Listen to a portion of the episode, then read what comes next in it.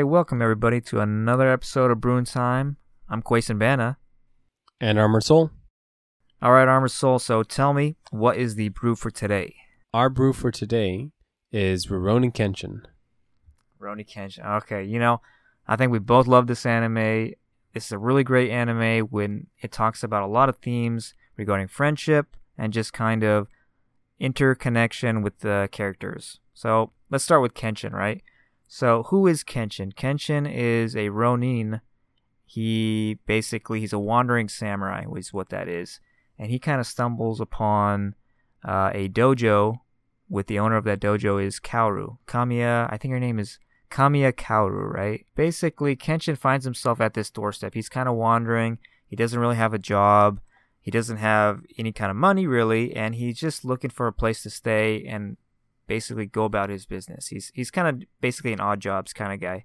And Kaoru takes him in after he basically defeats one I don't know I don't know if that very minor character uh, antagonist, but this antagonist that's using her her father's name, the dojo, the basically the style of swordsmanship that she teaches, basically in a wrong way by saying that yeah I'm a manslayer and I subscribe to this you know way of um, this swordsman style. Kaoru's like no no that's that's not my that's not that's not the real the manslayer is just you know abusing my family name. So kind of tell me a little bit about like so Kenshin what what's your kind of first impression of like char- you know Kenshin's you know kind of character.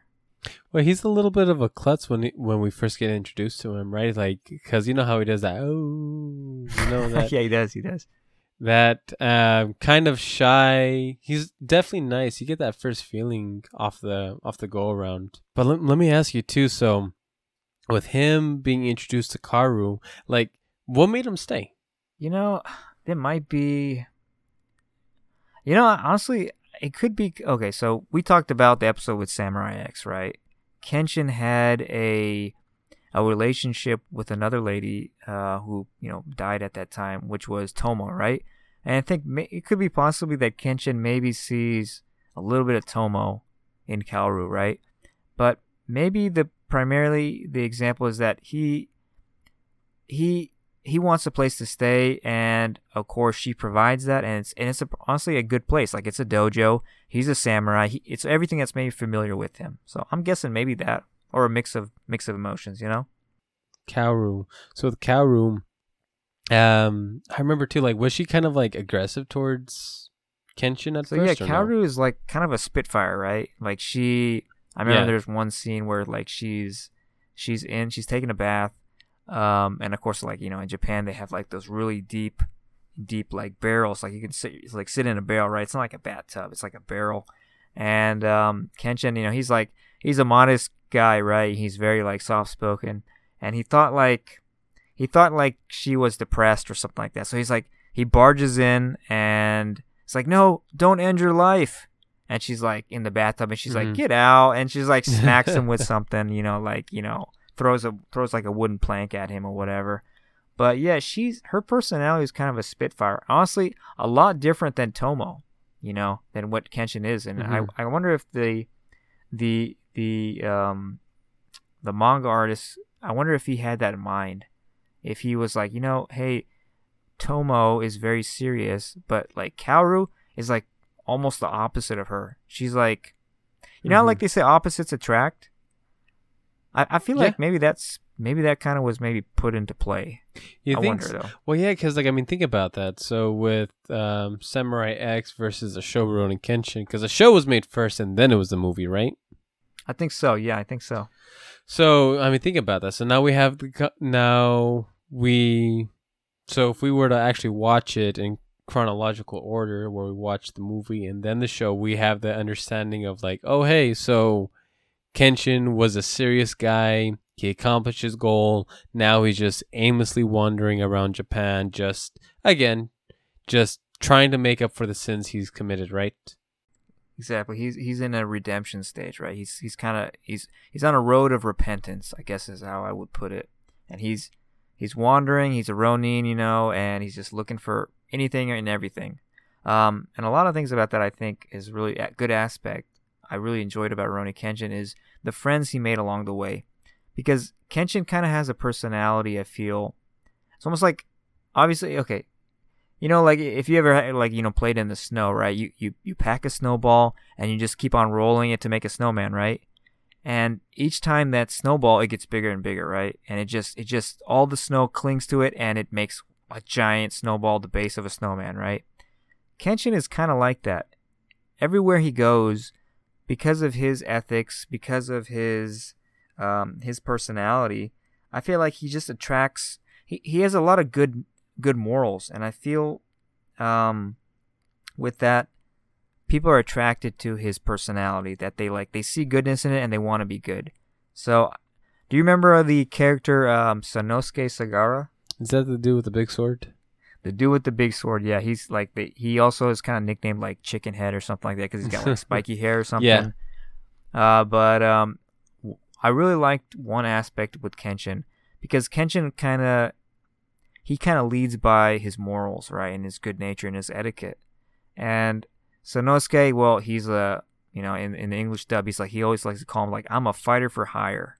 I think is the way he put it, right? And he's actually like He's like Sonosuke Sagara. I forget what is. Oh yeah, I don't know if it's Sonosuke is his act. Okay, his name is Sonosuke, but he also has an underworld name, which is like a. He's like a hitman, I guess, which is Sano, or it might be the opposite. I'm not sure. But anyway, he is tasked with killing Kenshin, who is everybody starts to learn that Kenshin was the manslayer, and so they want to kill Kenshin because hey, if you defeat this manslayer and, in you know the famous manslayer you'll be well known right so just kind of fast forwarding or whatever he fights kenshin kenshin obviously he's overpowered he wins in that sense but sonosuke is supposed to, he gets kind of attracted to kenshin's personality because he realizes that kenshin's a good guy right and it's like do you really want to harm a good guy but i guess what i'm kind of going with this is that you know you a person can lead by example by their etiquette morality. Oh yeah, no, for sure, and especially too with Kenshin, because again, it kind of reminds me with I don't know why I'm just gonna make a JoJo reference right now. So there's a rule in JoJo where it talks about oh, stand users are strong to are attracted to each other, right? So again, like like-minded people tend to draw one another to e- uh, to each other. So it's like again for for Kenshin to find Kaoru, and uh, what was the other dude's name? Sonosuke. It's Sonosuke. So with them, right? Because again, like I mean, yeah, like you want to be good people at the end of the day. It's like wow, like this is actually someone I want to hang out with because they're also making me a better person too, and there's nothing wrong with that. No, there's nothing wrong with that. Yeah, it's it's actually like, I mean, sometimes your friends can have like really good personalities or really good aspects of them that you just you want to hang out with them. If you feel good to be in their presence. And I think that's what Kenshin's really the really big thing about his he's of course the main character, but that was always a really nice aspect of him is that he's he's agreeable, right? He's amicable. He he gets along with everybody and he also I think the best part of you know in Rurouni Kenshin Kenshin he kind of teaches them in a certain way because Kenshin came from this this violent, you know, past of like you know, being a manslayer, and uh, all he knew was fighting and fighting and fighting. Obviously, we've seen Samurai X. Um, you know, like the show, the the the the movie is like bloody and gritty. That's what Kenshin, all Kenshin knew, right? And so, like Kenshin's like, I don't want that anymore, and he he hates to see people that are walking down that path, right? Do you remember like uh, there was another kid, one character, uh, it was like a little small kid kind of hangs out in the dojo. His name yeah, is, yeah, hang out. I think his name was Yahiko. Yahiko. No, yeah, it was Yahiko. Yeah, yeah. Yahiko, right? Yeah. Um, that character, like, it's he's like he's just a boy, right? And it's like he's like, oh yeah, I want to learn the best swordsmanship, right? I mean, obviously, it's like, you know, you you practice martial arts, right? Did you ever have that kind of moment where you're like, oh, like I don't want to do judo, I don't want to like maybe I need to learn the best, the strongest martial arts, right? You might have thought that, right? See, I just, just kind of fall into judo. Uh, see, because I mean, how it started off for me, I started off with Brazilian Jiu Jitsu at first, but then one day, and I was like only maybe seventeen. Yeah, I was I, I was barely seventeen at the time. Then I realized, wait, why would I willingly go onto my back or why would I willingly take the fight to the ground? And because again, like if like if it's a one-on-one fight, okay, I might have the advantage, but again, if there's if it's out out there on the streets, there could be some grass out there. I mean, not grass, glass. There, there could be glass out on the floor. I could get cut up. It could go into my knee, right? So why would I willingly fight to the ground? I don't want to do that. I want to negate everything. Right. So then I kind of went on that journey to eventually discovering judo, and again, it, it- it's also this concept as well. It's there's there's no such thing as the best martial art. Only good martial artists. Right. And I think that's what like Yahiko, he's a kid, he's he doesn't know any better and he kind of learns that. He's like, "Hey, Kenshin, I see you, you know, you're really strong, you defeat everybody. Um and you know, you really you really know your that's kind of skill, that swordsmanship." He's like, "Teach me, teach me." And, and Kenshin's like, "I don't want to teach you this, right? Go learn from Kaoru. Kaoru's martial arts, well, not martial arts, but her swordsmanship is just as good, right?" Now, any any Rurouni Kenshin fan would be like, nah, no, that's she. you know the the Hiten Mitsurugi style. I mean, like you know, Kenshin announces this, like we know this is like OP, right? But you know, just just to kind of, well, you know, long story short, kind of thing like that. Yahiko, he goes, he learns from Kaoru, and he practices that because it's one thing to just have a teacher than to be taught in a dojo, right? And to learn kind of the way of life. Um, with that swordsmanship, right? But yeah, Yahiko, like he he his mother, I think, mother and father died. He's an orphan. I mean, sad story. He's I basically owned by gamblers, and Yeah, like wasn't he part of like of a samurai class too? I, I Yahiko? actually yeah, I think he was. Yeah, like he did have right. So like in in that old style Jap- Japan, like they had classes, right? Like you were born into like you were a farmer, like aka peasant, you know, and then you were either samurai or you were royalty, right? I think that's kind. of, and then maybe they had like tradesmen or something like that that were different artisans and whatever. But yeah, I think he. I think you're right. Yeah, he was. He did have a family that was more more in the samurai class, which begs the questions like, how did he get there? How did he get to his?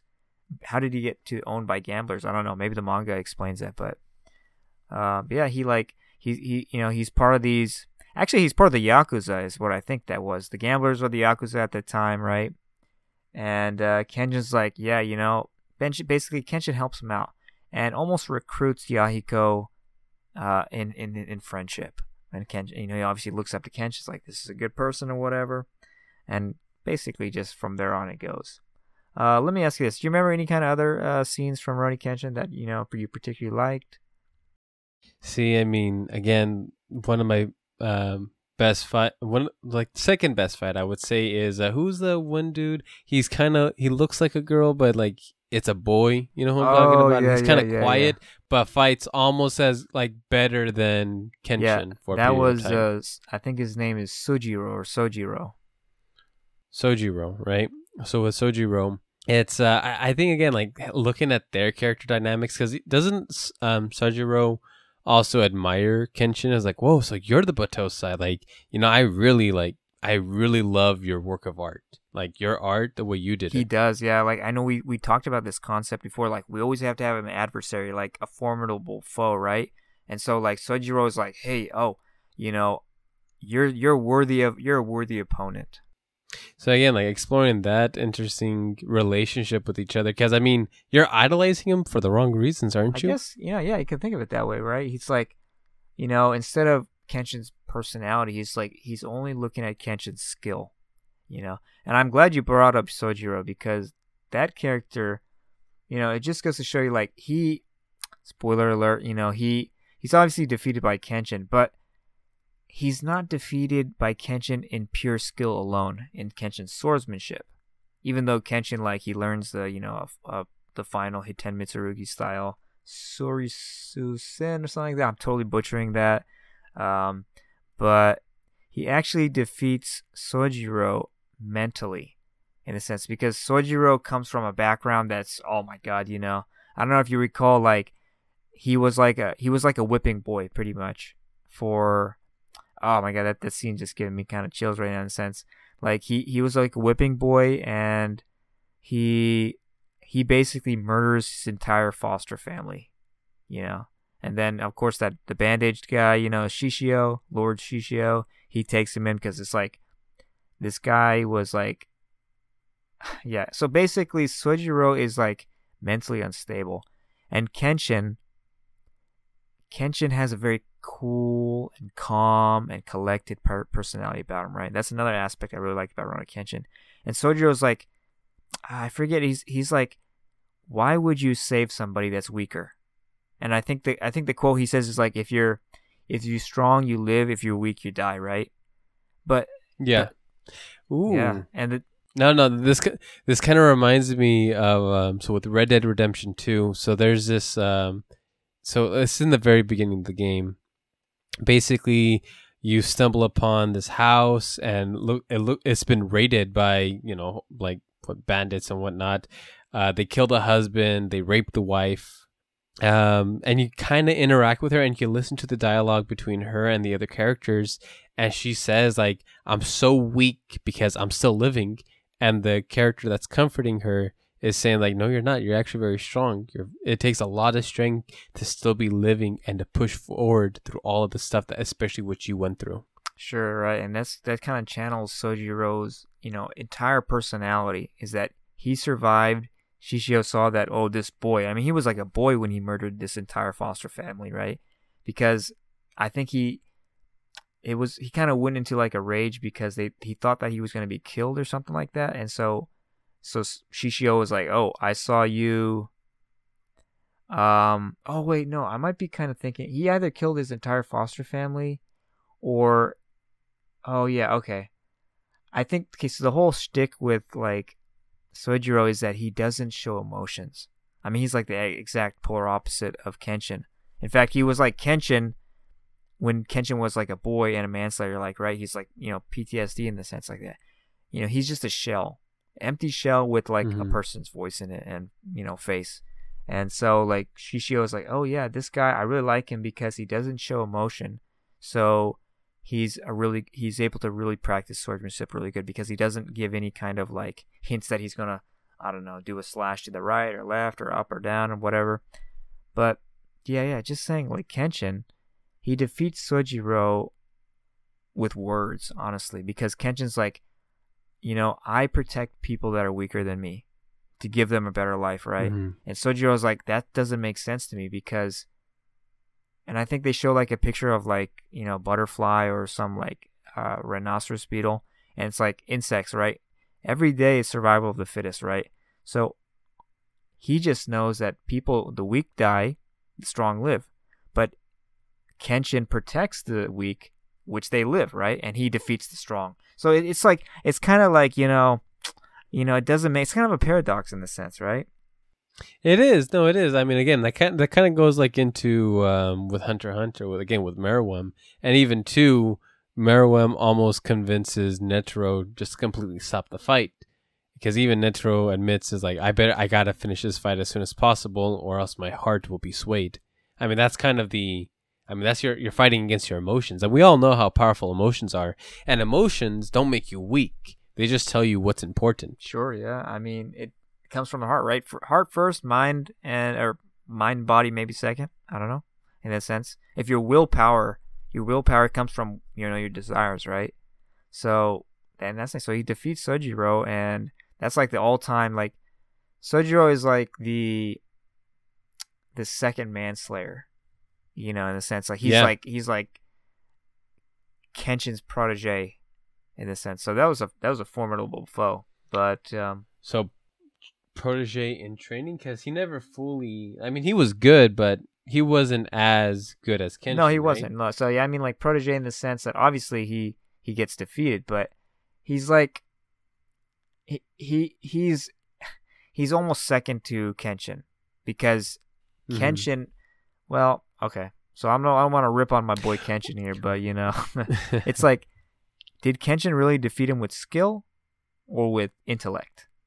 You know, maybe a bit of both, but maybe a bit of both.